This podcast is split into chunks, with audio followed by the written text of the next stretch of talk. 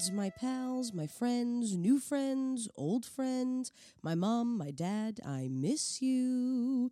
How is everyone doing? Oh my goodness, it's another week. Can you believe it? It's another week. It's another Wednesday, another hump day, and another day for a new episode of One More Round with Tricia Black, which means new guests. And today is no different. Oh my goodness, I'm so excited for the guests that we have today. We have not one, but we have two. Uh, they are both creators and stars and writers of a wonderful series that I was very lucky to be a part of called Band Ladies. It is Dana Puddicombe and Kate Fenton. Oh my gosh, these two are so delightful, so kind, so warm, so talented. They just talent just comes out of their bodies. Um, and I am just so blessed to know them. Dana is from Newfoundland, so it's always a pleasure to talk to another East Coaster. Uh, on this episode, we chat what it's like to create a series and the process of that, uh, music in film and series, and the process of creating music for a series, uh, and the lengths you'll go to learn an instrument for your your your creative piece. Uh, and we just chit chat, and it is just so delightful and so wonderful.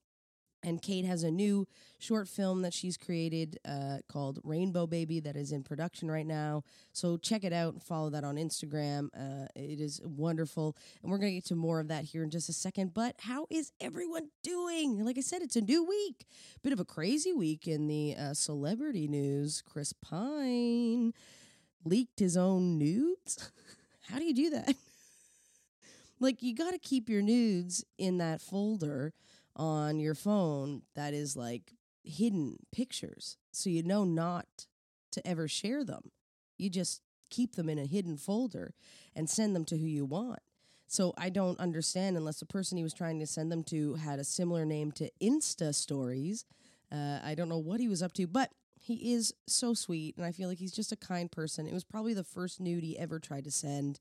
Really, I feel like he's that innocent. He is Captain America. Like him as a human, at least that's what I perceive from uh, social media and things like that with him and his dog. And he just seems so clean cut and, and pure, but maybe really behind the scenes, he is a dirty little nasty boy. You know, who knows? We don't know. We'll never, know. well, I mean, maybe he is. I didn't see the nudes. I, I can't find them anywhere and not that I wanted to see but I wanted to be up you know? I wanted to be I wanted to know what was going on and what everyone's talking about you know? And also in the news and I'm not going to talk too long about this because I don't want to give her a breath of my voice. Is that a thing you say? I don't want to give her a I don't know the, the words off my t- tongue. That's not what you say anyway, what I, what I want to talk about for a second is J.K. Rowling and how passive aggressive this woman has become uh, in her hatred of trans women. It is disgusting. Her new book, which talks about a man who dresses up as a woman who kills cis women, is absurd. And if you didn't know that that's what she's doing, then now you know. And, you know, we can love Harry Potter because it it was part of your life, but maybe from now on don't support, you know? How how do you go from writing about Harry Potter who is a wizard, a tiny wizard boy, to a man dressing as a woman killing women? That makes no sense. You're insane. Uh, so that's all I'll say on that is don't support, don't buy the book. Uh, please don't. But you know what you can support too uh, is local things. I love going to like local shops, flower shops, uh, like little trinket stores. They're they're my favorite thing in the city, and there's or local breweries. Um, although I will say I was on King Street, and like those restaurants are packed, like they are full. What's everyone doing? Is everybody okay? Like I know we're desperate for normalcy, but like, do you really feel safe being inside with like what seems like a hundred people in a restaurant on King Street West? Is it necessary to go to that nightclub? Like, I get it. Uh, like, I get it. We do need some of that stuff, but there are still certain things that I'm like, I don't know. People are like still pretty close. It seems like a lot of folk. Like 50 and under for me is is maybe okay, you know? which you know of course it is because that's where i'm working right now at second city but it is 50 and the theater holds 300 so it feels like no one is near each other so that's good ooh ooh ooh guess what big news huge news i bought a bike Thank you. Claps, claps. Yes, I uh, because numbers have been going up, probably because of university students. There's already been outbreaks at Western University, and I think somewhere else. I don't know where else, but it's going to be bad. University kids, I get it. I get wanting to party. It's frosh week. I know you want to go down that slip and slide and have dog food thrown at you and ketchup and mustard and relish and then take that shot and say you are now a part of this frat house. But what you don't realize is that you aren't invincible. And you have five years left of university and all of your 20s to get shittered and party. You don't have to do it right now. So please stop. Be safe. Um, but I bought a bike because all the numbers are going up and I don't want to take transit anymore. Uh, so I got a bike. It's a really nice bike. I got it from, speaking of shopping local, I got it from Ride Away Bikes on uh, Bathurst and Dundas. They also have a location in the Junction and on Queen Street East. It was very helpful. I went in, he showed me a few used bikes, which I liked as well. Um, but I felt like it was a, they were a little too heavy for me, and I wanted something a little bit lighter because I might have to take it upstairs. Um, so I went with a new bike. Like I bought a, f- a full new bike, and I'm not going to tell you where I live or or anything like that or where it will be, because I don't want anyone to steal it. Um, but it's really nice. It's like a forest green color, uh, and I got a neon helmet. I'm very excited as well to use the bike because I've always wanted to be biking around in the city. I used to have a bike a couple years ago, but it got stolen. It was an old bike. I got it for free, so it wasn't like a huge loss. But I've been wanting another one since because I love riding around in the city, especially like at night on the way home. And there's like not many cars on the side streets. So you kind of have the streets to yourself. And then when I was a kid and I was riding my bike, I used to pretend that I was like in ET or the Goonies. And sometimes as an adult, I still do that. I ride my bike in the night and pretend like I'm being chased by some sort of like 80s adventure coming of age monster movie. Does anyone else do that or is it just me? DM me if you do so I don't feel as odd being a 34 year old woman. I'm also an improviser and actor, so maybe I'm just practicing my art. Anywho, uh, it's fun, and I'm excited to take a take my bike out lots and explore the city and get to and from work and get exercise too. That's a great way. I love doing activities to get exercise as opposed to just like lifting weights or doing some sit ups.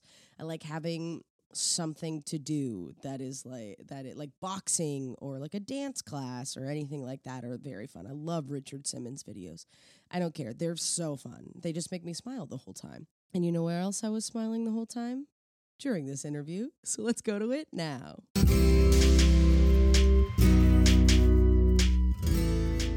They are both award winning actors, writers, directors, producers. One created and co founded the Quickening Theater, which won a Dora Mavor Moore Award. That's a hard name to say. Dora Mavor Moore Award along with other nominations. The other can be seen on such shows as Hudson and Rex, Baroness von Sketch, and The Handmaid's Tale, but together they created one of the most amazing series of all time available on Highball TV, starring myself as well. Uh, it is the creators, the stars, the writers of Band Ladies.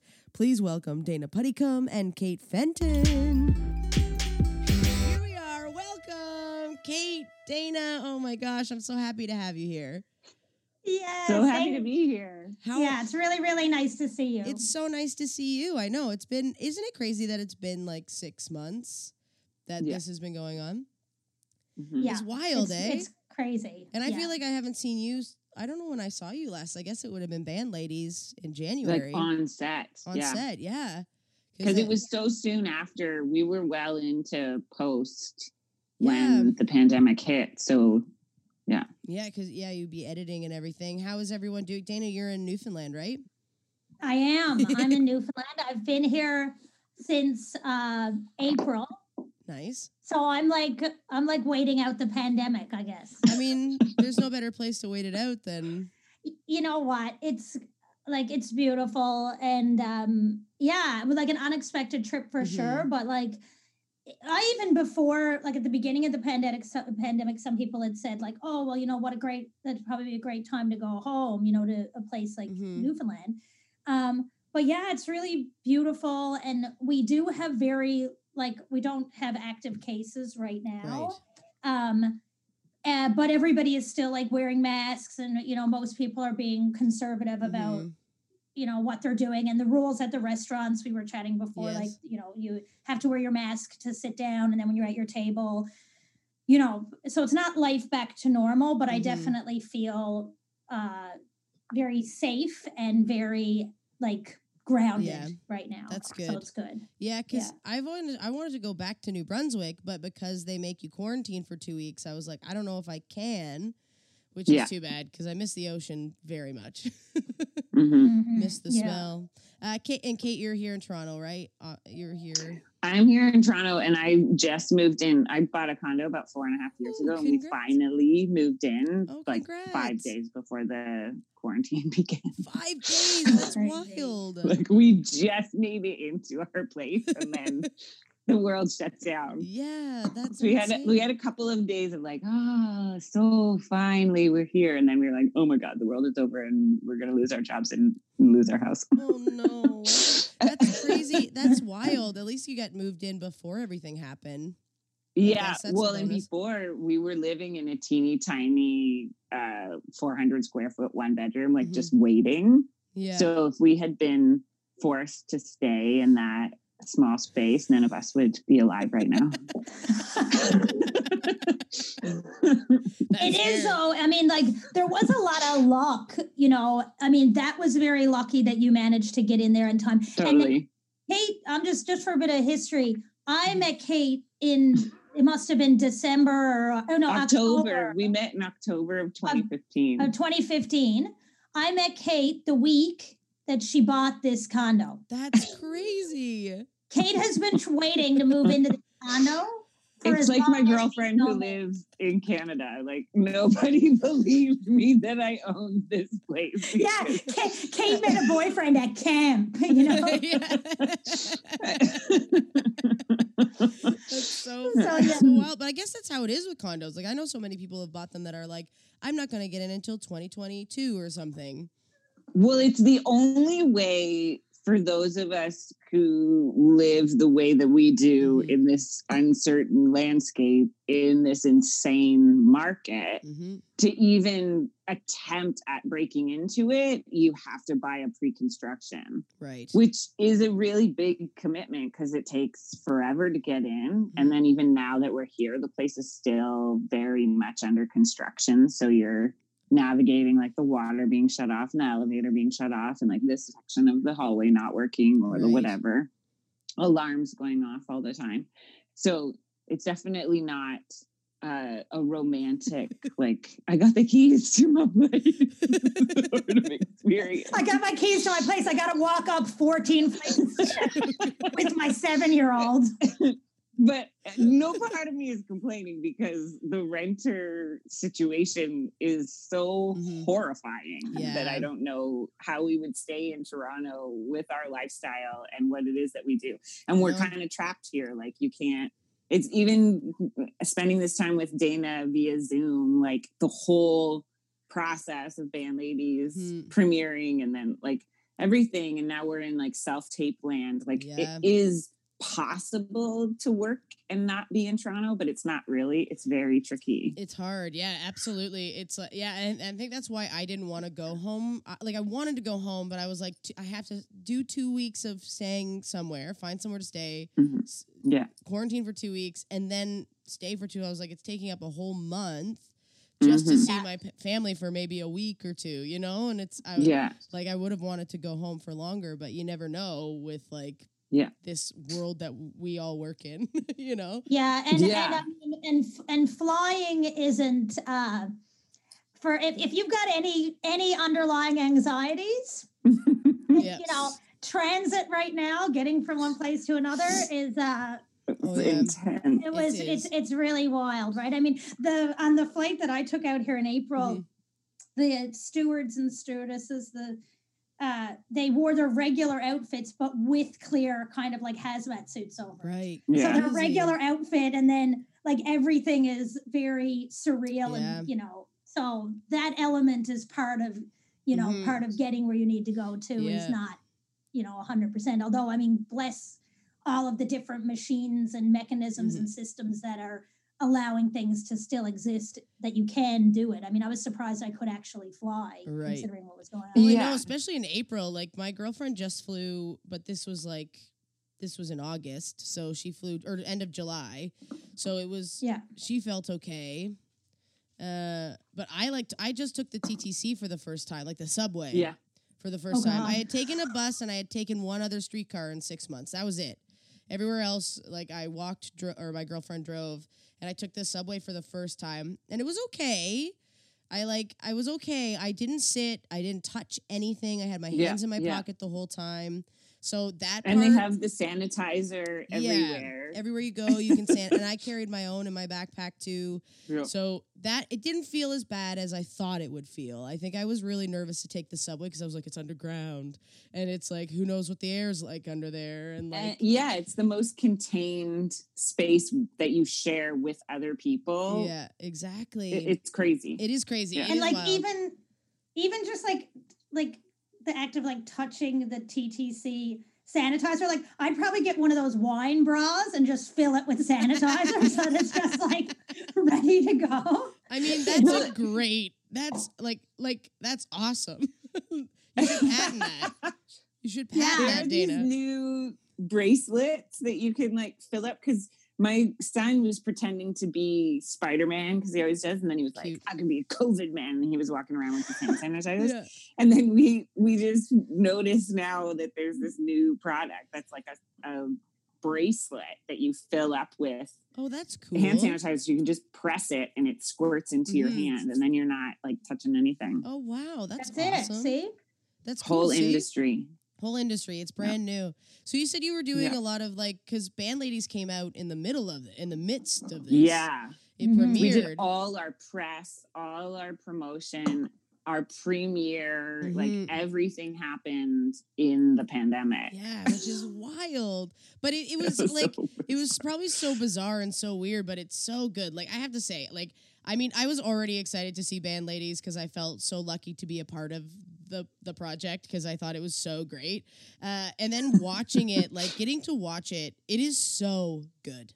It is unbelievably good. And it's not that I didn't think it would be good. I hope that's not what it sounds like I'm saying because that's not what I mean. I knew it would be good. I just mean I think I think I just I think maybe because I also when I do shows I try not to read too much of the scripts because I also want to be I want to I want to be a part of it and be surprised and not know what's going to Yeah. And so the like what I love about it is it's it was so beautifully written and so beautifully acted. Like it I love that it had like the it was so funny but then it had so much heart at at, at Mhm. the at, I guess at the heart of it, like at the core of it, it's like this like beautiful story. I I'm just so proud of both of you. It really is such a good. It's so incredible, and I want everyone to watch it. But um, so do we. Yes, thank you. of course. No, but like I I talk about it all the time. I'm like, go watch this show. Go watch this show. It's amazing. It's incredible. Uh, what was I guess what was it like? What was what started it? Because you two you met back in 2015. So what? Mhm. When did Band Ladies kind of become an Mhm. idea for the two of you? Who, who wants to do this one? You, Well- you, you start and I'll punch it up. Okay, great. Uh, Nice.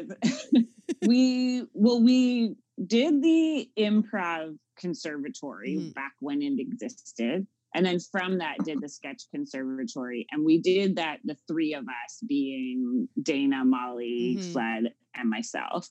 Um, when we started the improv conservatory, Lisa Michelle was a part of our class as well but went off to to continue to pursue singing and acting and wasn't like so keen Mhm. on staying in the sort of improv universe right. um so we like the four of us kind of fell in love with each other all at the same time Mhm. and then the three of us continued through the the comedy universe um, and when we were in our sketch program, we started writing songs. So there was one that we did that was called A Heavy Flow, that was all about like periods and Mhm. menopause. And that was the first like inkling of rock and roll. Mhm. And there was another one about should I have a baby or should I not have a baby that Molly wrote Right. and we were developing it with Ayaka because she Mm. was our musical director. So the that was like the inception of like there's some world that we know Mhm. we want to do something funny and musical. Right. That's amazing. I didn't know that you all I guess did like I didn't I guess I didn't wasn't aware that you, Molly, Dana, Lisa Michelle, Ayaka all had like a previous like I knew Yeah. you, I knew you two did, but I guess I Yeah. that's that's amazing. That's so cool. That's Yeah. that's awesome. And then so from there you kind of like were inspired to then start this project or Well, things kind of were interesting because during the uh, Second City, uh, when we were doing the long form conservatory, Kate and I started. Kate uh, asked me to start uh, looking at and working with her on a project that she was writing Mhm. called Keeping It Together. That was a concept based on what she can talk more about, but like based on uh, her mother's life and her life growing up, uh, Kate's herself anyway, she'd been working on this for a while in different ways. And so I started to work on that with her. And then the IPF, which is the Independent Production Fund, uh, which is one of this one of the ways that we were able to make band ladies was we were a recipient of the IPF Right. fund, um, which is a fund that uh, that uh, you you apply. It was at one time you would apply with a trailer, and then they would provide you with with money to be able to shoot what you're doing. It's very competitive. Um, and we actually made a teaser for keeping it together and applied for the IPF for that Mhm. project. And I really feel like uh, we weren't successful, but we started to do some extra work for it. Which one of the things that we did was create kind of like a small talk show Mhm. um, that we did that would touch on different topics. And one of them was we invited other IPF uh, uh, people who were applying for it to come and talk to us about what they're doing, how they're feeling about the process. Oh, and Chris cool. Siddiqui came on to talk about bit players.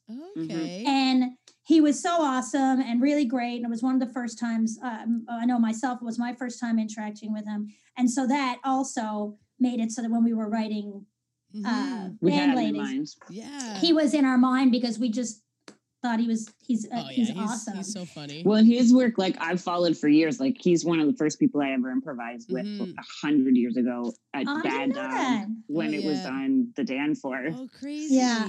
So Yeah. yeah, He's awesome. and that yeah. process i guess of the um so then we were doing that and then we weren't successful for the ipf but i really feel like we were able to stand back and and kind of look at the whole process Mhm. look at what uh, what our writing was how we formulated our trailer how we formulated our scripts what we were doing with our story and i think it was a really huge i mean kate you can pro i don't know if you you say this yeah. I mean, we went on too. Like we had interest from Frantic Films, and he gave us a ton of feedback. So we rewrote all of the Keeping It Together scripts multiple times, and then we wrote a television pilot. Which we then submitted to the National Screen Institute. And Mhm. even though we weren't successful in the Totally Television program we got time we had so much support Right. and so much positive feedback that it seemed like well we have to do this again and Mhm. if it's not with this particular project we have to create a different project Right. and and the lining up of us doing our sketch stuff and writing songs together Mhm. was happening Happened kind of same time. simultaneously Oh, And so then when the idea for band ladies came up, it pretty much was like, okay, we we could do this, we could do that, we could make the songs, we could write the songs, we could reco- put an album out. These are the people. We'd have to have Lisa Michelle. We'd have to have Mhm. Ike, we had, so it was just like Mhm. it just all kind of came together. Yeah, that's amazing. Yeah. And so, what a learning experience too to like already have under your belt like this wonderful like uh this the idea like already the keeping it together. So you had already worked together, which which then learning from that experience yeah allows you to go into something new uh, with like fresh eyes and uh, honestly like i said i this show is so incredible i am I am like my girlfriend keeps being like, "Is there a season two? Do you know yet?" Because it was like she wants We to like. so. Well, yeah, like it's so good. Like it's so good. My mom watched it. She like loved it. Like it was yeah. It, like I mean, that's just like That's my cool. intimate family being like, "This show's so good," and like it's not. And my mom is like always like very brutally honest with me about myself and things, and she's like, "This is like so good," and like I think there was only one song. She was like, "I just don't the screaming song," I which I think was Kirsten's, but she was like, "I just the screaming," but that's just that's her thing. She just can't handle screaming music. But I was like, We gotta get some punk you gotta get that there. punk in there. And then Molly's Molly's partner wrote the music, right? Is that right? Or who? Yeah, so he composed the music, and that even was a really collaborative. Like it was a really cool process for Mm-hmm. Yeah. us because Dana and I went into it being Mm-hmm. like, we love music, we're musically Mhm. inclined in these ways, but we're limited, and like. I, I would have to say that like one of my favorite moments of Mhm. band ladies was us creating uh Kirsten's songs. So like the way Yeah. in which Stephanie is explaining and describing the way that Mhm. song could feel is exactly how Dana came into the studio and was like, This is how I hear it. This is how it feels. This is what I want it to be. And then Christian being able to replicate that Mhm. musically and kind of negotiate what what she's describing Mhm. to reflect it back through his guitar and then for us to to start to sing that together so it was a really cool Yeah, it sounds It's a so cool cool. I process. love it. He's Um, so talented. and, and well, another part with that song too, and it came out, I think, with the other songs because we did the same process for all of the songs. Was um, then like I know myself, I'm quite wordy. I'll just Mhm. leave it like that. I I like I like in my scripts and everything. I like I, I, um, I I like a few words, right? Yeah, you Anyway, gotta gotta have um, a few words. so, but you're but so and then in in lyrics and stuff like that like it was actually a very cool process to kind of take these characters and we knew that we wanted to kind of represent each of the characters Mhm. with a Yeah. song and this particular one had such a very specific feel Right. that Mhm. you know that I know myself like it was really great to work with people who could let you just stand in a room and be like it's like it's like it's like hitting you and Yeah, it's, it's, it's Yeah. you know and then to have somebody like molly because molly has such a very she's so clear right Mhm. and Mhm. so she was able to like take the kind of ideas and at that point me and kate were so face and eyes into that script like we had done Yeah. so many edits Yeah. and Yeah. we had worked with like and so our you know and then it's our full team so it's like you know uh, matt campagna melissa Mhm. d'agostino brienne smorden were all- they're like our producers who were like kind of so we're all in this like mix Yeah. of like rewrites and putting things back and doing things like this that then for molly to be able to come together with us for like the feeling the story that we wanted to put up what we knew was happening like Mhm. we knew where we were in that story we knew that we wanted this song to like this sets everything in motion this is like Mhm. what, what like it needed to like raise the dead you Mhm. know yeah and then for molly to be able to like help kind of like articulate that clarity too like Mhm. it was a really i agree that was a really really fun um like thing, collaborative. really charged thing yeah. yeah yeah And- it was a great expression of how you could hmm like your most ideal collaborative scenario you Well, yeah, and I think you can tell too, like listening to the soundtrack and like watching watching the placements of where those songs come in in the story. You can also tell Mhm. that it was it was collaborative. It wasn't just so- you being like, "Can you go off and write a song about this?" You know what I Yeah. mean? It was it, you could tell because it fits so, and that's the beauty of like musical storytelling is Yeah, that the yeah. music and the lyrics can also help progress a, The a- a- storytelling. the story like the story it can progress that yeah plot line and get you into places in a way that's like really unique and super i mean i love music like music is like my Mhm. life like too. i Mhm, i love it mhm. so much so for me watching any movie or any like tv series like music if the soundtrack isn't good i probably won't Yeah. like the show like yeah Yeah. this like i don't know if you've watched the new lovecraft country have you watched lovecraft country no i haven't started Oh. watching oh my it. gosh it's so good i don't know if you're into so scary good that's stuff what everybody's saying like, do you like Yeah. scary kind of stuff too? Like, it's a bit scary, but I don't find it like overly scary. But the soundtrack on Right. it is so good, and the music, like, yeah I'm always so impressed with shows when like again, the soundtrack is so good, and I'm like, "Ah, who has that job? I want that job of like Yes. picking the songs Yeah. because and like again uh, to bring it back to band ladies i the songs are so perfectly placed within the script um Well, and like emotionally Yeah. as well like I, Yeah, because they were written in that mhm, way. Like we didn't write them outside of the script. They were like as we were shaping the script, there would be moments where we'd be like, and now it's this song, and now it's this song, Right. and then we're gonna figure out what they say. But we would start with like what we want the song to be about before Mhm. we would figure out what the actual lyrics Right. were. So it might be like overwritten initially and then eventually articulated in a more precise way. of course yeah, yeah. and then there's like another layer too because that's like the the like songs that are kind of featured. Then you know Christian and Gavin Willihan, Yeah. who's just the producer who produced like the tracks and hmm was in the studio with us and was just so generous with us in the studio Yeah. because our our we recorded all of the Mhm. songs including angry all the time which was the trailer song Yes. we re-recorded that as well it was the first time that most of us met vicky right Yeah. yes because vicky had just come in yeah she had just Yeah. come in she um, just showed up and jumped into the recording. Yeah. and i had i had got home the day before from working on the cruise ship for two months right Yeah.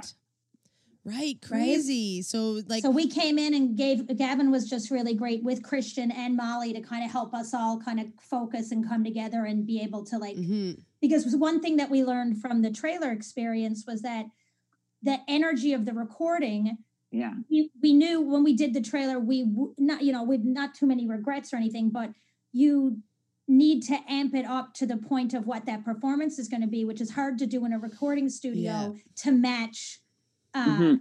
what's going to happen Yes. on in, on camera so that was something that we were very aware of when we went into the studio in december to record the songs and so they were able to really help us get to the point that we Mhm. could match that and i'm glad that that was able to happen yeah so. of course and- Yeah, it was almost like a mini rehearsal too, because we never got to do a proper table read or rehearsal as a as a team, right? right Everybody was showing up. Like I'm sure it was hard for you to just Mhm. arrive on the day and be like, now I'm entirely inside of this world. I loved it. I was like, this is my I like I was like, I fit into this world perfectly. like honestly, I was like like when you when well, when you approached me about doing the trailer, the IPF trailer, I was like Yes. you were like it's a show about this group of women who are uh you know, a book club who turns into a band and I was like, a band? Music? what are we talking Women? I am in.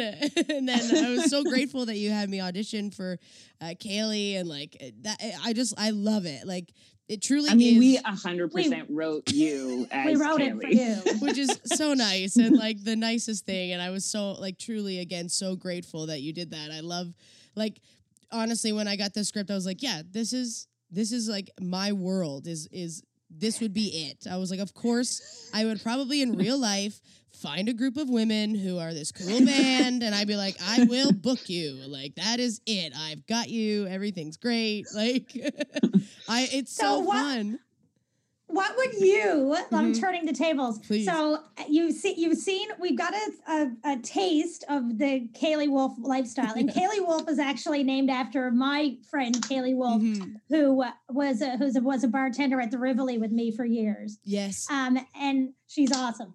Anyway, what would you, if you were going to pick what Kaylee Wolf would get up to in season two? What would you say? what would be your one line pitch of what you want to see happen for Kaylee? Oh my god, I don't even know. Uh, I'm like, cause I'm like, sky's the limit. I don't even like. I feel like, I feel like she'd want to try to get herself into the band somehow. Yeah, Yes! hundred percent. I think like I think that as soon as you as soon as the band starts to become like a bit popular, she'd be like, I can I can come in. I've got some songs. I've got some songs. Here's some songs that I wrote, and here's what I could do. yeah, I feel like she would want to try so hard to get into that because I think to me, I always felt like she was a character that probably tried really hard to do that yeah. in her younger years, and then like not necessarily failed, but just didn't like. I think I I was at like where's it the where's um SoCap below it? What's the bar called below SoCap? The Black Swan. The Black Swan. So Yeah. I discovered that the Black Swan when I when SoCap opened, and I love going to the Black Swan to open mic nights. And my favorite Oh, yeah. part about it is that there's a guy that runs it who looks like Willie Nelson and like mm. sings like Neil like Neil Young. Like he is so good that I was Right. like, I bet in the 70s you just couldn't make it. Like you were probably Yeah. so close and just something happened and you didn't because I was like Yeah. how are you not like a famous like 70s Right. singer. So I feel like that Yeah. would be like Kaylee and like now she's running like open mic nights and like things like that but really wants to like well, and be she up has there. her own bar. Yeah, Yes. but she's not touring. Well, and I mean, there's such a lifestyle in like music too, because like I worked at the Rivoli for uh God, 13 Seven? years. Oh, yeah. really? Wow. That long? Yeah. Yeah, on and off. I took like a couple of like year breaks, Mhm. like here and there to either go work or uh, me and my ex-boyfriend both worked there. So when we broke up, he worked there longer. Oh. So I I, ga- I gave him the Rivoli. Oh. Um, but then he left and we I ended up going back and then we both worked there forever anyway. right. Um, but like the timing and I guess like when you spend a lot of time in that and I worked in the back room with the bands and I just I really I really loved it. But you get to see just the lifestyle of music and people who Mhm. are out Yeah. and playing all the time and they're so passionate about about being together and collaborating with with each Mhm. other and it's a pretty amazing like it was a pretty amazing view and a pretty amazing thing to be surrounded by that was really awesome to take into band ladies Mhm. of Mhm. course, yeah. especially the cindy character right cindy and kaylee Yes. are very much in the world of that for me Yeah. hmm Yeah, it, and that probably is so would be so interesting. I would love to be like backstage with musicians all of the time to see like the intricate like cuz I know a lot of musicians too that and I know their world and I know their life and I know the struggle they have trying to like Mhm. break into the industry. It's such a hard industry to break into especially if you're not like pop or like like that tip, Yeah. like typical like radio like you could be The on the radio the commercial side of it. Yeah. um, and there's so many like amazing musicians in this city too that I love discovering.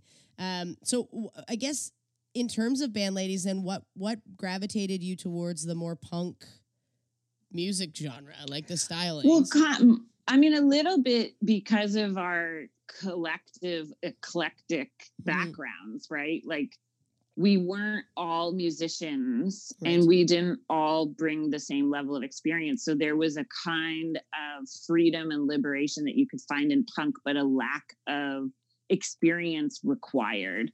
And and that like the the process of the women starting to find their voice and figure out how to be musical Mhm. was was part of us also. Right, um which like although all of us are actors and have had you know 20 years of professional course. experience not all of us came to comedy at the same level Mm-hmm. either and so i think there was a real relationship between our comedic journeys alongside the women's musical Mhm. journeys well, and I I Mhm. always Yeah. feel like comedy and music kind of intertwine with each other because comedy absolutely it's all about timing and it's all it's that i it's i find comedy very musical in in Yeah. how to deliver comedy it's it, it is Yeah. like keeping a timing so that's very interesting and i like i like that Yeah, it Yeah. was a real gift too because Mhm. like when we first came up with the idea and we were like, okay, we're gonna go for this, like we're gonna Mhm. give it a shot. Um, as we're filling out the band and we're figuring out what we're gonna do, like I'd always wanted to play the drums. I always thought that they were very cool, and because it's such a committed thing that you'd have to, like you, you got like you probably didn't learn it unless you meant to learn it. yeah So I started taking lessons in December or November of 2018 to get ready for the trailer in 2019 to learn the one song. right Kate Mhm. started started learning the bass. Mhm. And so like the process of like starting to to learn th- those instruments, we were able to give ourselves a leg up so that when it came to actually per- performing, there was more of a chance that we could fill out those Right. roles. And then in a in a screenwriting kind of sense, you know, the idea of the magic idea of taking a group of women and turning them into a band, punk made sense for those Mhm. reasons. It also made sense because it its whole ethos and purpose was busting out of being pretty or sounding Mhm. nice or it was all of that or really being polite. Yeah. And then there was also that, like, when you're going from this huge jump, and that's the interesting thing that we want to see as screenwriters, you get caught into the into the terrible mess of Right. logic land of like, you know, how much time does it take? What do they do? How does this work? And we had to just kind of like you know and and through Mhm. molly's ideas of filming and different things that we were able to come up with it wasn't an easy process to get them Right. from there to there in the pilot it Mhm. was a Yeah. really it was a, a real process that we were quite proud when we got to the other side of Mhm. but Mhm. you know even through editing we still had to work on massaging different elements of that but the punk music element set us free in set us free from logic land a little bit if that makes Yeah. sense Yes, of Like, course. They can pick up the guitar and just go for Yeah, it, and just you know? rock on start it, to yeah. figure it out. Yeah, and Yeah. I mean that is like I love I do love that because it, what I did love is I was like, oh yeah, I guess punk is more like you get like a few chords in and you're just like s- like smashing on the guitar or you're Yeah. or you're plucking the bass or the drums are very like in that 4-4 timing or like you know so it's I, I I also found it very impressive that you did learn your instruments I love that when people do that for shows but you did Oh, you yeah. did- I mean, totally. I, I mean, mean- to such an extent that like the first day we were shooting so much of the studio, like we were all studio all the Mhm. time, and I had to really like.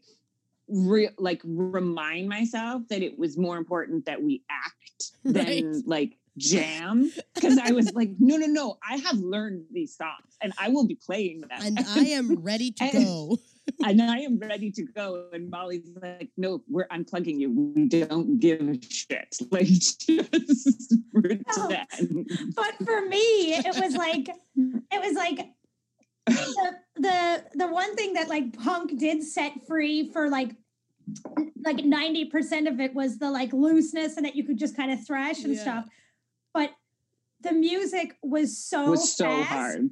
was so fast yeah so fast that like that like I was just like all Christmas. So uh, Jenna and Jess at the Rivoli let me use the office. They let me take uh, my drum kit Mm-hmm. and move it there over Christmas when I got back from the cruise because I didn't have it. So I had an electronic kit. So I moved it. Or no, I had a regular kit. And who gave it to me? No, it was the kit that we bought that we rented for the show. So Yeah. I, Brienne was great and was able to get me my kit. Mhm. They dropped it off at the Rivoli. I moved it to the office, and I spent most of Christmas All up in the office of the Rivoli with a metronome, Yeah. just sweating, trying to get it up because they're like 190 beats per minute they're songs. fast right? But yeah. now it, like, there are moments where Dana is 100% playing the drums and and getting it. yeah I know It's it's awesome. Like- Molly would be like, "Okay, we're coming to you now. Go for it." Yeah, you're like, I've got this. Well, because I remember my last day of filming, like my last day of on set was at um was the big Yes. the big final concert. Yes. And you're I was getting to, I just got to sit at the bar and like watch and then you're fully play you were fully playing and I was Yeah. like, Yes, Yeah. Dana, get it. Steam coming out of my ears, head pops off. Because it is like, Mhm. hard. The first time I learned to play drums, I was doing a dinner theater, and the fir- and they didn't have a drum kit for us, so they set up a paint bucket, and on a stick they Oh, had wow. they had a uh, first aid kit as the like as this as the um as the hi hat, and so I'm just like trying my best to figure out how to play. Drums like that that so that was my first experience and it was to michael bublé's Wow. everything. So which is also when it's like dun dun dun dun dun, dun like so it's like this weird like not even really for for time like it's, Yeah. so I feel like we all do our own thing and I I always find it so impressive when people learn instruments for movies or anything like that which is why I've always been dis- I was always disappointed that Joaquin Phoenix didn't win for Walk the Line because I was like mm-hmm. he played the guitar he learned how to Yeah. play it he sounded like Johnny Cash come on yeah. Like, how, what more can you ask? What more can you ask? Learning a musical instrument is probably one of the most difficult things if you're not if you've never Yeah. played it before. So it's, well, but Yeah. you're also an East Coaster, which Yes. like uh, like East Coasters, I gotta say, like yes, I worked at a I worked at a theater festival in Cow Head in Gros Morne. Mhm. The town's called Gro- Cow Head, and um, we did dinner theater. We had a dinner theater that we did too, and there was one like there was one family they were the Paines and they were like the Swiss Family Robinson of playing music and even like they all played like a hundred different Mm-hmm. instruments they were all so good and like I can imagine that you at your dinner theater like you probably sounded just as good with your bucket of beef pail and your Yeah. your first aid kit you're probably like sure like, but I mean, I think that is like that's so interesting because I do feel like e- musicality just comes naturally to people from the East Coast. Like, I don't, I don't know what it is. Like, I just, I, I like, I don't know if it's because we've grown up. Like, Dana, did you grow up with like a lot of music in your like life? You know what? I didn't. Like my parents, neither of my parents really play music. They love music. And it's kind of Yeah. funny because I didn't grow up with traditional Newfoundland music in my Mhm. life. I grew up with like Elvis Yeah, and same. like Patsy Cline Mhm. and like all of that. My dad really loved that kind of stuff. And my Mhm. mother ha- had musicality, but she did like would sing around the house. She didn't really have like specific Right. music that was like her thing. But starting to work in Newfoundland theater, Mhm. right out of you know right when i was in university i started working and so much of it is about celebrating that traditional music that hmm especially being in that community in cowhead which is in Gros Morne and working at the Gros Morne theater festival um, that family the paynes danielle payne stephanie payne um, a- and, the different collection of people that they had around just really celebrated Right. mining all of that really beautiful music and so i got this crazy education for 4 Mhm. years in in just really beautiful like and like uh, you know kudos to all of the more like well-known traditional songs the Yes. eyes the eyes and the all that all that they Mhm. have their place and they're they're awesome Yeah. and recognizable and it's very cool and i'm sure new brunswick has a lot Yes. of those you know um but i really got to learn about like emile benoit and all of these Mm-hmm. different musicians who just gave another kind of uh, another kind of layer to traditional music Right. so that's i guess you know i was that was you know uh, that formed something Mhm. in me but that was as an early adult not as a child Right. necessarily. I guess yeah, because my parents always listened to like AM radio. That was our. That was what I grew up Mhm. with. Was like you said, like Elvis and like totally. oldies music and then as i started doing dinner theaters and things like that. I mean i grew i also listened to the rankin family. Like they were the first concert i ever Right. saw was the rankin family. I saw them like Love four it. four times in concert. But, totally. That's like the uh, fables. Yeah, yeah, oh i love the fables. They're great. Yeah. Like yeah me and my friends followed them around. They when we were like 18 or 17 just because they were Yeah. doing all the summer concerts so we would go and get drunk and right. go oh so concert. fun. Yeah they're i love their version of heave away. It's my favorite. Mhm. um, but you love the rankins? Yeah, I love the Rankins. Yeah, I grew up with them, but uh, yeah, it wasn't until like I started doing dinner theater, and like you said, like that theater world in in the Maritimes. It, that's where I learned how to play uh, all my instruments. Was doing dinner theaters and being thrown into it, being like, because what they love to do is they love to, to show. They what they love to do is they love to show how everyone could play multiple instruments. So even if you didn't, they were like, like I remember like learning the drums on that, and then then all of a sudden being like, here's a bass, learn how to play it. Because at that time, I just basically strummed a guitar. Like I wasn't, Yeah. I wasn't great, and then through that played the piano, and then played the bass and the electric guitar and the drums and the mandolin. well and, and you know it's also something that i feel like i've you know you as a young artist that can kind of form like a very uh kind of dangerous but Mhm. very cool bass in you that it's like you know the kind of way in newfoundland is like you know i don't know how to play yes sure you can Yeah, just sure you give can. it a Yeah, try. just try. just it. give her a go. you, you can do you can do better we don't have anybody else who can so whatever you can do is better It's than anything great. else so just go for it and like it is good to kind of have a little like you know throw some Mhm. you know throw some paint on the walls kind Yeah. of attitude towards giving things a try right? Exactly. Yeah. I think we all like share that attitude too. Mhm. Like,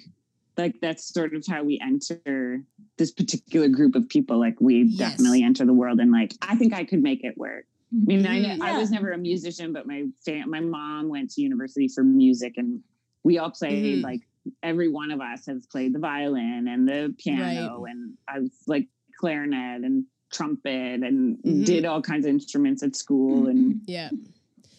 and then you're just yeah you just sort of have that like well i can figure it out i took tap dancing maybe i can remember how to tap dance or I can i was in a ballet class once yeah like i'll figure it out I'll remember. I'll remember what happens. Yeah. Did you grow up with a lot of music, Kate, or well, like my mom went to university uh, for music, Right. and my parents met in a musical. They were both actors, so our Cute. family's always been like very performative on Mhm. some level. Right. But I, I'm probably the least musically inclined, perhaps. Of, I mean, I have so many siblings; they all do so many uh, amazing things, but You're right. like my youngest sister who was at Second City at the same time that we were doing the Mhm. long form, she's only like 21 and she's she's an incredible singer, Right. piano player, violinist, like and at high, high, high, high levels. Right. So I, if I compare myself to her, then I feel like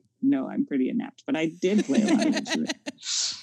right. Crazy. That I mean, She's a, she's the outlier, right? right. Yeah. She really is like she's she's one of those people that just like was born with Mhm. talent in every single direction. Right. I feel like a lot of people have that. Like there are certain people that just are born with this inept ability to Yeah. like to play. And I'm always Yeah. so Yeah. impressed with people who like sit down at a piano and like can just play. I go, how though? Figure it out. How? Yeah. I can chord. I don't understand anything else. Yeah. like they can mix all of the different like from the feel of it, the emotion Mhm. of it, the musicality, and then just it making like the thing with the drums was just making it make sense Mhm. in your head Yeah. To Yeah. make it translate in your Right. limbs and have them all do different things. It's like yeah. it's so weird at first, but, But once there you is something it, to that.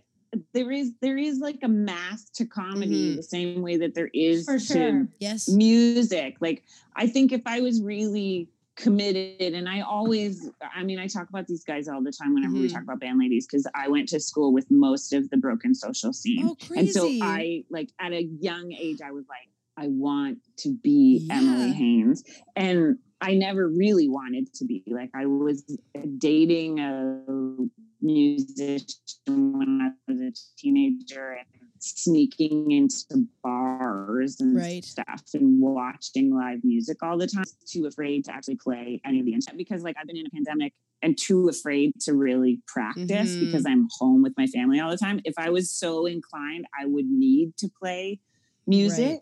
But when I learned the bass, it didn't.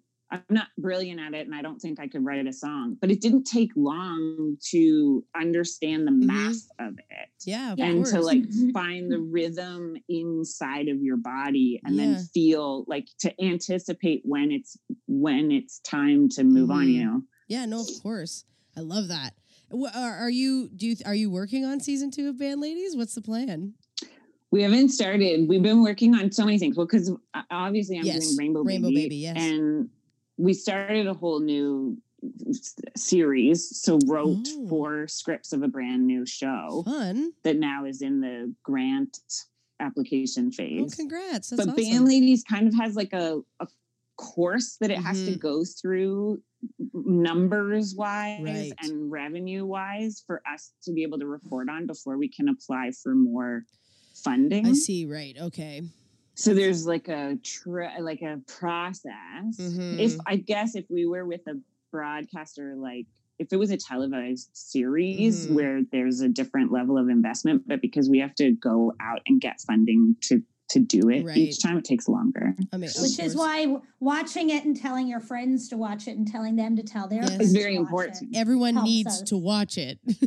Yeah. you can yeah, watch. I mean, we haven't checked in in a while, but a, a couple months ago, we had already had like sixty-five thousand people watch it. So I would imagine those numbers have doubled at this I'm point, sure. and eventually it's going to hit um, Amazon Prime. And so then when it does, then the the, it is the broadcast opportunity Mhm. is broader. When is it? Do you know when it's coming out on Amazon Prime? I don't know exactly when it is because it has to do with whatever our distributor negotiates. But Okay, that's awesome though. Congrats. That's huge. I don't know. yeah, I feel like Amazon Prime is many, many slowly people. becoming the the best, probably one of the best streaming services. Uh, in my I mean, I am consuming Crave like I mean, yes. nobody's business. Crave is great Yeah. too. I feel like Netflix is out. I don't know. That's my opinion. Netflix is just like your your uh, reliable neighbor. Like you Mhm. can always go to Netflix Yes. and find something great. Yes, Selling sunset. yes.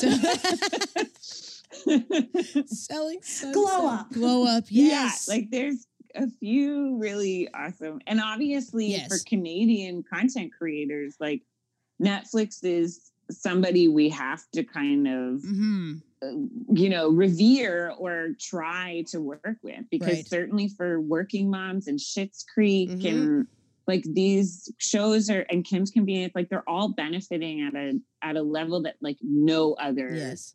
Canadian television shows could ever have that relationship Mhm. to an audience. Right. Yeah, which is really great for people to see too, just because, you know, I feel like the um you know the the quality and the and the amount of talent that we have in this country Mhm. you know to have the recognition come i hope and uh, you know it just adds more confidence into trying different things Yeah. into pursuing different avenues of doing stuff you Mhm. know and makes it possible and more possible like i don't know if we tried to make band ladies five years before what would have happened i don't Mhm. know how it would have you know? Yeah. Well, it You also know, yeah, I don't know. I feel like it came out at a time when like especially for like female folk like it, it felt like the right timing to be like Yeah. empowering women and being like you don't just have to be this identity of a woman or like you can have a child like on your own and you can do all of these things without like Yeah. it's it, it hits a lot of those amazing and like queer identi- identities as well on that Mhm. show like you you really tapped into some wonderful um progressive I- ideology that i think we haven't Yeah. seen before in in any kind of like that that frame of mind like women can just start a fucking band who cares like just do Yeah. it i wanted to know more about rainbow baby too i want i want you to chat about that a bit Yeah. what how i mean obviously you're in production this this weekend so Yeah, we're about to shoot on the weekend. Uh, it's a it's a story about a couple who are dealing with a devastating miscarriage while running an Mhm. ice cream shop.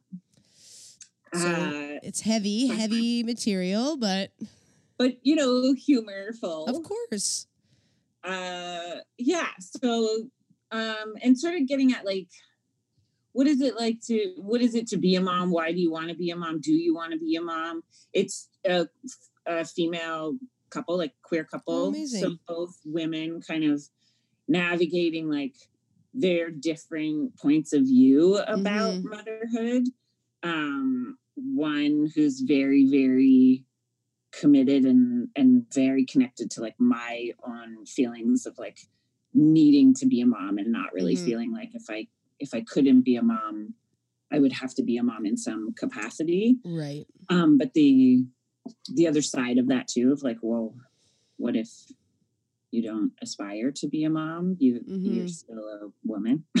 yes yes trying to of sort of course. get at these complex ideas. get it Yeah. i get it Yeah. yeah. I mean, yeah, that that is something that I feel like we all grapple with is like like cuz for me I'm like I I think I would want to be a mom but I don't want to have the baby. Yeah. Mm, okay. and I that is, like, don't bi- a want it out of part me. it. Yeah. I I can relate to that because uh, well, I mean, I don't know if that's something that I want. Uh, uh, it's never Mhm. been in my dreamscape. Like I've never, I never grew up w- with, with a thought of that. Mhm. But and I kind of have like a real faith in the idea that like if my world turned in a certain way that that's what I wanted, I would be adoption and there are lots of different ways that you can be that person for somebody but actually giving birth No. Is uh, is uh, is it, it's mind blowing to me Yes, I go I don't I think I would think it was an alien inside me. Well, and, all- a the lot of women time- it is just that's a common description, you know. Mhm. And it's interesting because for me, I well, and also because when I was a teenager, I got pregnant and had an abortion. And so then I Oh. carried so much of that into motherhood and Mhm. feeling this like guilt and shame and and need and desire Mhm. to somehow undo that.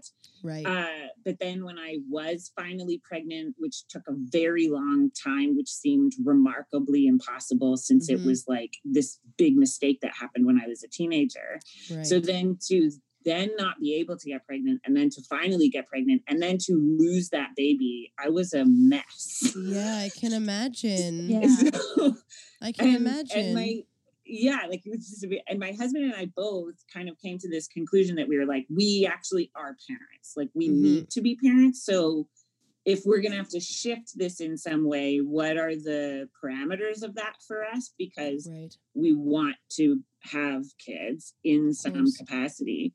And then when I was writing the film to try and like negotiate that in my own, because I really feel like that's how I write anyways. It's like, well, Mhm. what's happening to me and how can I express it? And certainly as like someone who'd gone through a miscarriage where there was like nothing in the world that you could consume that was even remotely similar to Mhm. what the experience was i felt really compelled to write about it Of course. but i i really wanted to get at that um like what what what is that what what happens if you if you can't have the child and then what is the other side of that like not wanting to go through that process Mhm. and what is it as a partner where like, there's an expectation that you should just because of your gender but what if that isn't a thing that you feel a connection to or aspire to Yeah. and and what kind of resentment does that kind of create in the context of your relationship so that's how it evolved into Yeah.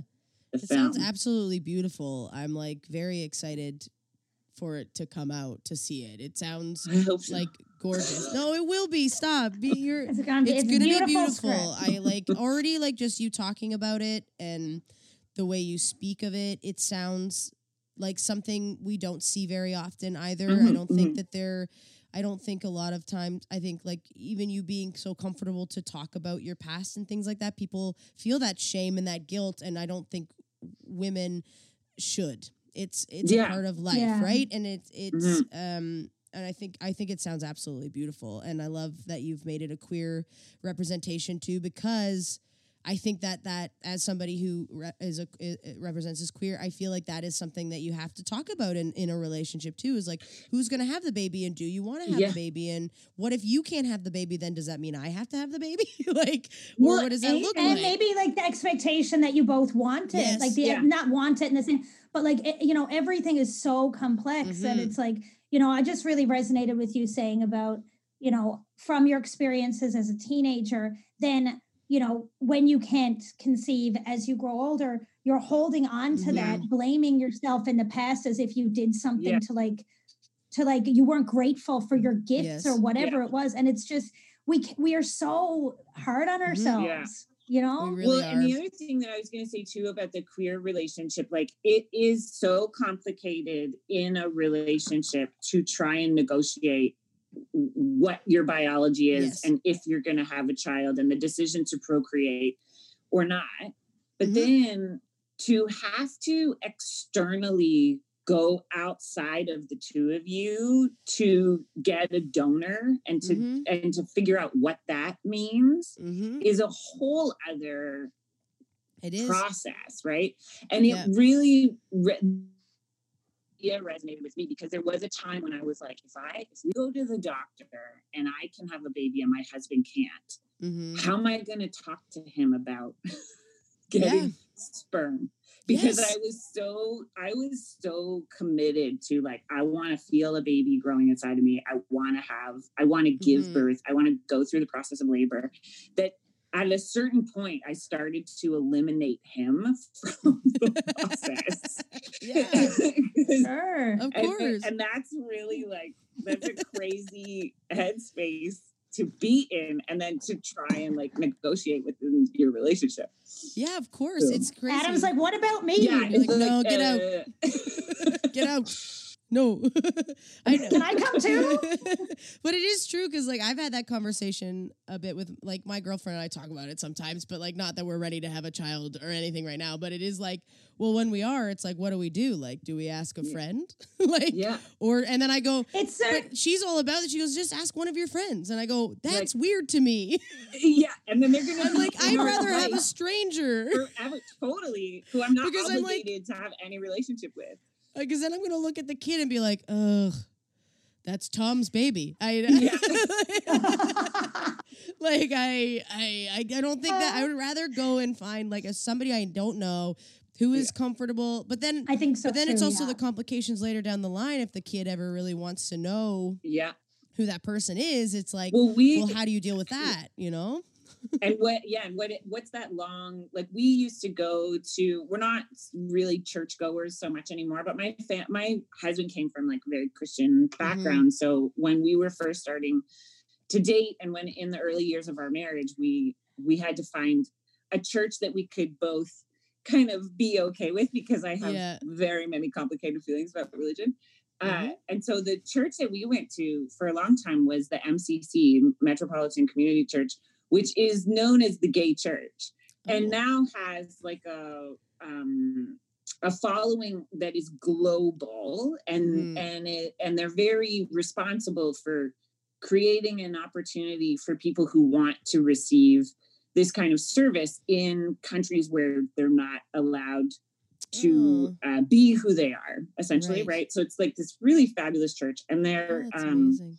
The minister who used to run it is the man in Ontario who was responsible for the the beginnings of Mhm. legal marriage for uh, gay marriage in Ontario. Right. So we were for a long time like the only straight couple there, And I love that. and, which was super fun because it's pretty awesome here. But yeah. uh, but there was a time like one of the Mother's Day like celebration days. They were going through all of these different sort of families and the different combinations of Mm-hmm. families. And this one family came up to the front of the church to talk about their experience. And Mhm. it was two women who were married and had a child together with these two dads. Mhm. So, and they bought a house so that the one family was above and the other family was downstairs.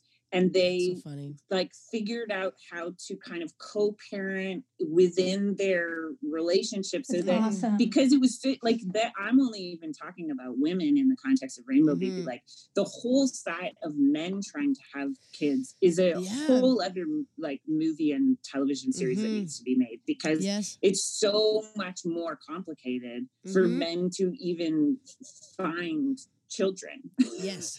It's and true. for a time like we're very much not supported in Mhm. adoption and all of that kind of stuff yes. uh, and definitely like surrogates is complicated so this was this like it was like a mind-blowing experience for me to witness you know especially a, kid from like multiple divorces to see these couples Wow. Mhm. desperately trying to figure out a way to to Mhm. to give each other something that they couldn't do themselves you know That's so beautiful. That's so It's awesome. awesome. Yeah. I, Tom, Tom, and I, and like he's okay with me saying this, but we've all i love that we've this talked. is a real person the Tom Hearn, you know Tom Hearn.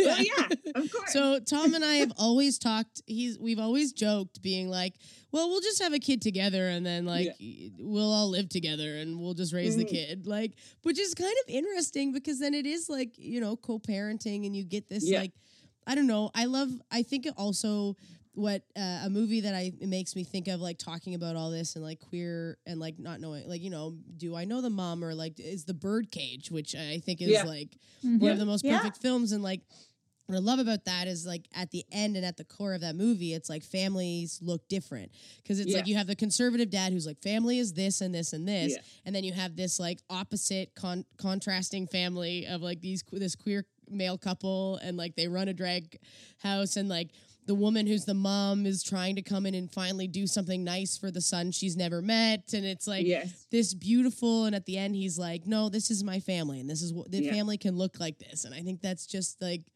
it's just beautiful. So i'm very excited to see this film and i'm i'm i'm very i'm i'm excited for you to get to present this film as well. I think it's sure. just hearing Yeah, you speak about it what i love about like especially shorts or like series is like when it comes from that like truthful place of the writer like somebody like you've like you feel it and then you said you're bringing in the comedy which is also like of course like there's always comedy in any kind of heartbreak right Pain. there's any kind of pain there's Yeah. humor there is and that's the that's the best kind of humor is that truthful hu- is that truthful authentic humor right and you have an indiegogo campaign going on right now is it still Yeah, live it's, yes today and tomorrow is the last day. So Okay. all those Get on there. artists.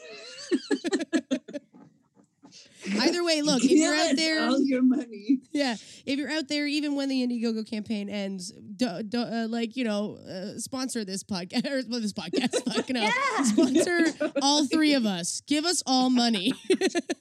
no, you know, I don't know. Ah, my light fell. Uh, Yeah, get a new light. Send us lights. Send us like send us lights. Send us all send of us your money. Wi-Fi. Give us all of your money. For self tapes, we'll take any recording equipment. anything at all. Um, we would appreciate it. No, I, I guess because this podcast won't come out this week; it'll come out next week. But um, I, I guess what I was saying Well, you just can follow listening. at Rainbow Baby Film, and then Okay, at great. least get to see the movie when it comes out. Yes, and support it. it's not can. like if someone wanted to send me a check, it's not like I would not take it. Yes, please send checks. Send send Kate checks for Rainbow Baby. Send Dana checks for uh, for, For anything. anything. Send me anything. You and honestly, just send us checks. Uh. You can Yeah. DM us, and we'll send you our. Uh, we will we will take PayPal. We'll take debit. We'll take anything. You E transfer, so easy. Yeah. okay, so how I usually end this podcast is we do like a quick, like fun little lightning round of questions. Does that Okay, sound cool. good? It's very dumb Yeah. and very fun. Yeah. Okay, so Okay. what's your biggest party fail? And you can Fail? answer whoever wants. Fail, yeah, biggest party fail, like your biggest fail at a party. Oh, too many. I mean, God, I I can think of being in my early, early 20s Mm-hmm. and having a Thanksgiving party, oh, trying to be an adult. yes. So we like invited everybody over for Thanksgiving. We bought some wine, but we were poor because we always Mhm. are, and Yes. assumed that all of our friends would come with wine because we were adults at an adult dinner party. And Mhm. very, very quickly we ran out of wine, and it was really embarrassing. oh no. oh God, The- yours is so. Uh, uh, I mean, I feel like So boring. no, I it, no, it. it's it's It is a big party fail. no, it just makes me feel like a. Oh, Uh, well, we're East Coasters, so our fails are are, are bad sometimes. oh yeah, I mean, usually, usually it's just like uh, you know, you like everybody's out there, right? Like I think one of the most precious things in the world is the idea that people get up and they put on their clothes in the Mhm. morning. Like I love the idea that you like decide who you're, you know, your clothes, Yeah. what you're going to look like. I just think it's so sweet. I think most of my fails are always just when I think I'm really killing Uh-huh. it. Like when I think I'm like, wow, I'm I'm I'm feeling good. I'm you know I'm I'm really like getting there, right? And like I can I can be kind of socially awkward, and I used to mask it with smoking. I used to smoke Mhm. cigarettes, and so I didn't notice it as much. So I really noticed it once I quit smoking. It was like, oh, you ca- like you can't just like leave. Right. Like you're here, and like this is where you are. I guess probably the one I think of is I used to. I had one night where I was at this party years and years ago, having wine, having a great time, talking to everybody, Mhm. and like everybody at the party was really lovely. And I had just like the best night in the world. And I got home and I closed the door and I had one of those like movie moments of just like, oh, what a great night. And I turned to take off my coat and there was a mirror there. And I mean, there I couldn't have it was just a cake of just red wine, just like all along the just right. I, you, if somebody put it on you in like a like a makeup Mhm. artist, like they would you would say, Oh, it's too much. No one will ever believe Right. it. So that but that's one that's like etched in my heart. I heart. love forever. it. I love that just makes turning. Me think of barfing, like drinking way too much. I think I smoked Mhm. a bunch of joints and drank a bottle of wine at the same time, which Mhm. if anybody spends five minutes with me, that's a terrible combination. But I just bought this leather jacket, and it was like the first time I'd ever owned a leather jacket, and Mhm. I had to make my cab pull over and let me out of the car in God no. knows where because I was going to vomit so badly. But I made sure that when I threw up, I moved the leather jacket aside so there was no way I would get any puke on my leather jacket. That's so smart. I'm still classy That was- barfing. That's smart. I mean, I used to just, I remember being at university and drinking like so much Malibu rum and going to the pub and then puking and rallying. Like puking outside Oh, of the yeah. pub and then being like, I'm good to go, Let's baby. go. Let's keep the Yeah. night rolling. yeah, for sure. Yeah. I I, I get you there. Yeah. Oh my I, I think it's impressive though that in your in your uh, state though, Kate, you were able Yes. to protect. I protected the clothing. I'm coat. impressed. Coat was what mattered. You knew. You were like, I must protect this important, throw up on expensive thing.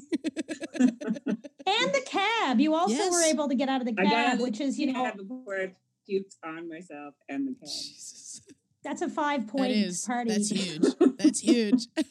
okay, who is your favorite female artist? Like music.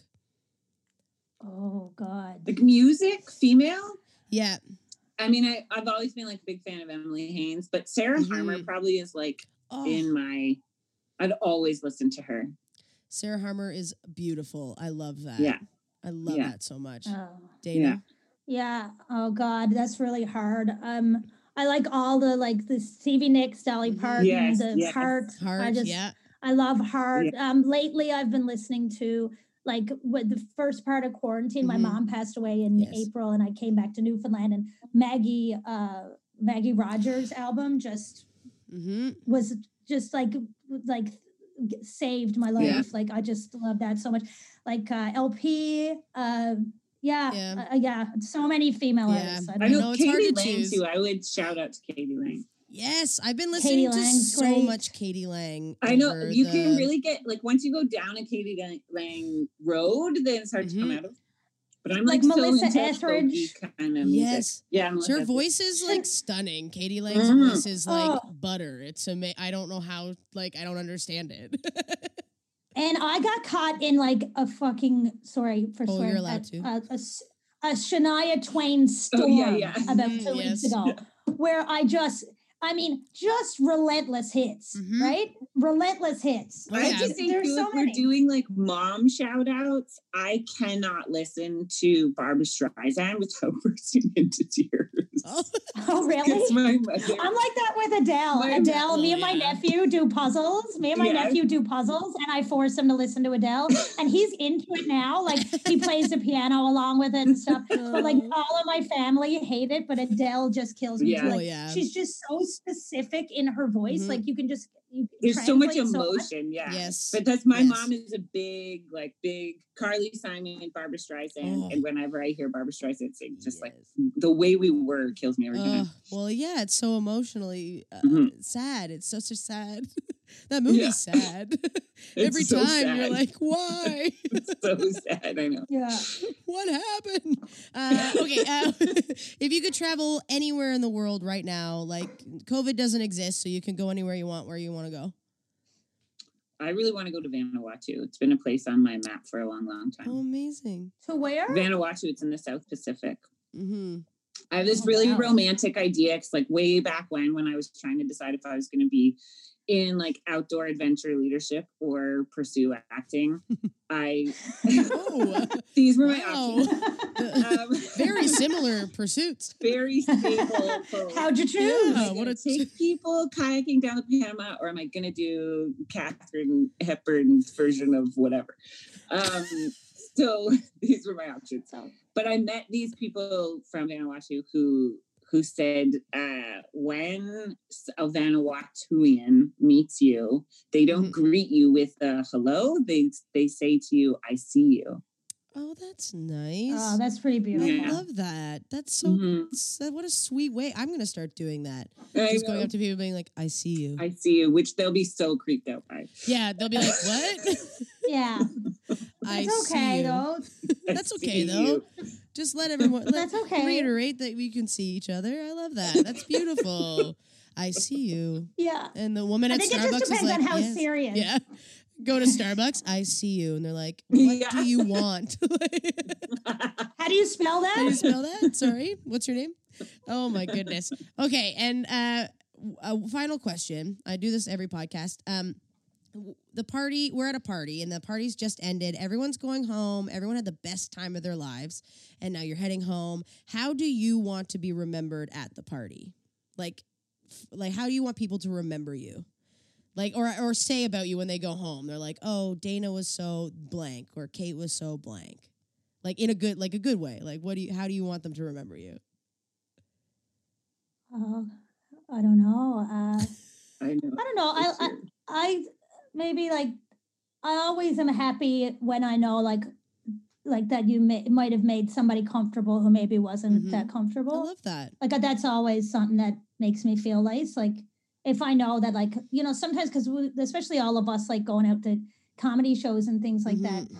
you know, sometimes it's such a we don't realize that we're in this massive clique, Mhm. like that everybody knows each other Yeah. and everybody everybody has this like their own little shorthands that that have other people. So so I find that like and maybe yeah, I find that something that like if I'm in that kind of scenario, if I know that, you know, maybe somebody met a couple of people who they might not have Mhm. or you know, stayed a little bit longer than they would have. Yeah. You know, I think maybe that. I like that. That's nice. Kate. Dana's so nice. Dana's so nice. He's so kind. So generous sweet. and. Yes. In my mind, I was like, I want them to think I'm beautiful and smart and sexy. But that's great. I want, But that's I want equally that too. great. but, like I'm in the corner with the wine Yeah. chart around my mouth, right? Like I gotta just hope for the best. I need this. Yeah, I love yeah. that. Yeah, it's like I know, I know, I'm a monster. At least she can go and have some Yeah. fun. That's great. oh my god, that's so funny. Oh, Kate, I think I think wanting people to think you're beautiful and sexy and all that is great as well. That's how we feel. That's feel. natural. It's It's- natural. That is natural. it's self-absorbed though. It's not so concerning about how someone else is feeling. That's okay. but y- mine is fairly self-absorbed as well because you want to feel like you like you know keep the world fucking turning. You know what I mean? you do keep the world turning though. You do. You both do. And I've loved this conversation, and this has been oh, honestly the best. You truly are both so Okay. wonderful, and I'm so happy to know you. And I'm so excited to see everything that you accomplish. Or just be in everything that we make. I will. Like You'll just be in honestly, tell me. You tell me, and I will be there. I'll work with you always because it was such a delight. And all of your work is so wonderful and amazing and i can't wait to see rainbow baby and i can't wait to see band ladies on amazon prime that's huge also everyone listen to the soundtrack on spotify because it's amazing and i have it on repeat often so uh and Oh yeah, to and are you yeah, gonna do a cover? Because I'm pretty excited Yes. about. i am i'm gonna do the cover for Ah. this episode which will be Oh, that's not out this week but the week after yes i am gonna Yeah. do a cover I'm so I'm excited. I I like am I too. I the minute that soundtrack your soundtrack came out, I listened to that song and I was like, I have to sing this. it is the most beautiful. Like it is so simple, Mhm. Yeah. and that's the best kind of songs. Sometimes are those simplistic with a beautiful melody and like be- like the when you all sing together too. It just I I just I love it. I love it so much, and I can't. I'm very uh, grateful that you're allowing me to cover it. Oh yeah, for sure. You know what? I I also have the first recording of me and Molly and Kate and Christian singing. Yeah. Well, if you ever want to send it to me, I would love to put it on uh, on the podcast. So because I think Maybe that's I'll, amazing. I'll may- maybe I'll coincide it with your awesome Tricia Black version of Trigger, and then it's the, all of us in. We did all of most of our work in the condo room at Yeah. uh, at Kate, and it's all of us like gathered round. That's so sweet, though. I love that. I would love to hear that. Uh, where where can I'll send it to please, you. Please, you can listen to it. please. I would love to hear it. I would love to hear it. Um, where can people follow you, just so we we can get everyone following you and Band Ladies and Rainbow Baby? Yeah. I mean, at Band Ladies Mhm. on Instagram, Yeah. Twitter, and and uh, Facebook. Right? Mhm. It's all Yeah. the same. Mhm. And at Rainbow Baby Film, same. We're not on Twitter, but we're on Facebook and Instagram. Amazing. And I'm Kate And- underscore quickening. And Kate, your other project, Fillmores. is a new Fillmore's. We haven't like launched into it, but we're about to start a whole campaign for that. Yeah. Fun. I can't yeah, wait to and so is. the yeah, following band ladies on Instagram and uh, we're on Twitter and we're on Facebook. Uh, we put a lot of stuff out on Instagram. That's kind of our main Yeah. uh, platform. And then uh, I'm Dana Pud on Instagram, and I'd love to see you there. and I'm on Twitter. I think I'm just Dana Pud. I love it. Uh, and also, Band Ladies is available on Highball TV, uh, which I will put the description. Uh, I will put Nice. that into the description of the episode as well, Great. and it will be on YouTube too. I'll put it in the description there.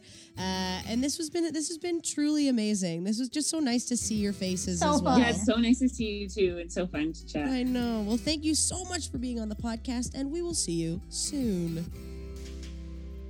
Dana Puddicombe and Kate Fenton, everyone. Oh my goodness.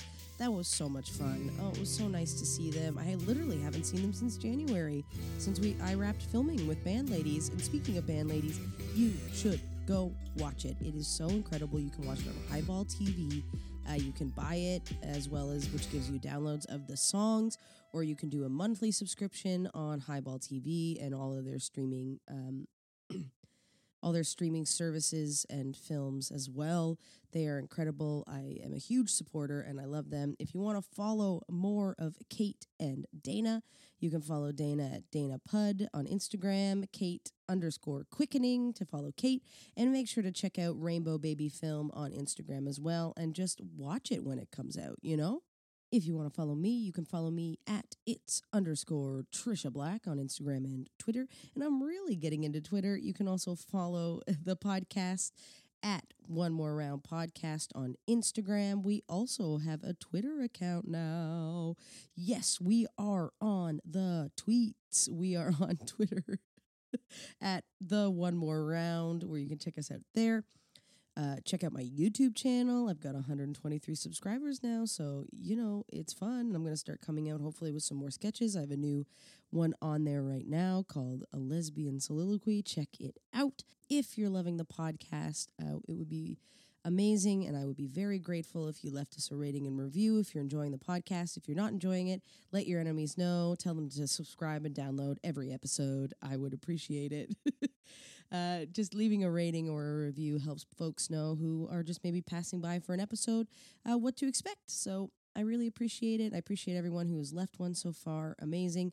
The Q review uh, left us an amazing review as well as a huge support on their Instagram. Good, nice shout out, uh, which uh, is very grateful. If you're looking and you're saying, hey, I got some extra cash lying around and I'd really love to support you know, a queer comedian who's doing a podcast, well, you can. We are on Patreon. And by we, I mean me and this podcast because the podcast is me. Uh, and it would be really grateful on Patreon. Uh, that's patreon.com slash it's Tricia Black. And that just supports uh, money going into the podcast to get you know lots of lots of things to to help out with that you know some a website and also help it, help with social media and transcripts and things like that. Also, it's also for me to build more content for folks as well, like songs for the end of the podcast or music videos or all my editing for highlights on YouTube as well. And you get lots of really fun Patreon eh, Patreon sounds like Tron, uh, patron exclusive uh, things in a material. So I have one patron right now, and it's Emily Milling. So y- you know you want to join Emily in this fun thing. I would greatly appreciate it. And I thank you once again, and it means a lot for tuning in. And we hope to see you next week. I hope you stay safe and stay healthy. And of course, no East Coast Kitchen Party is ever complete without a musical number to say goodnight. And tonight is no different. So here is a song that I am covering from Band Ladies. It's my favorite song from the series. It's called Triggered. It's originally sung by Lisa Michelle and the entire cast of Band Ladies. And I hope I do it justice. So we'll see you next week. Like I said, stay safe. Love y'all.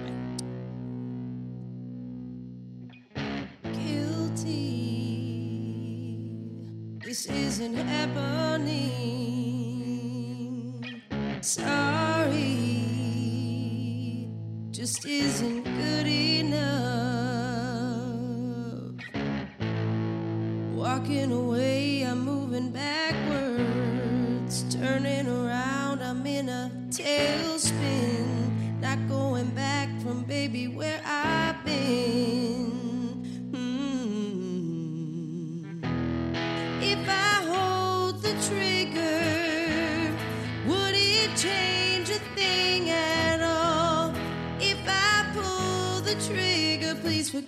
Me. Walking away, I'm moving backwards, turning around, I'm in a tailspin.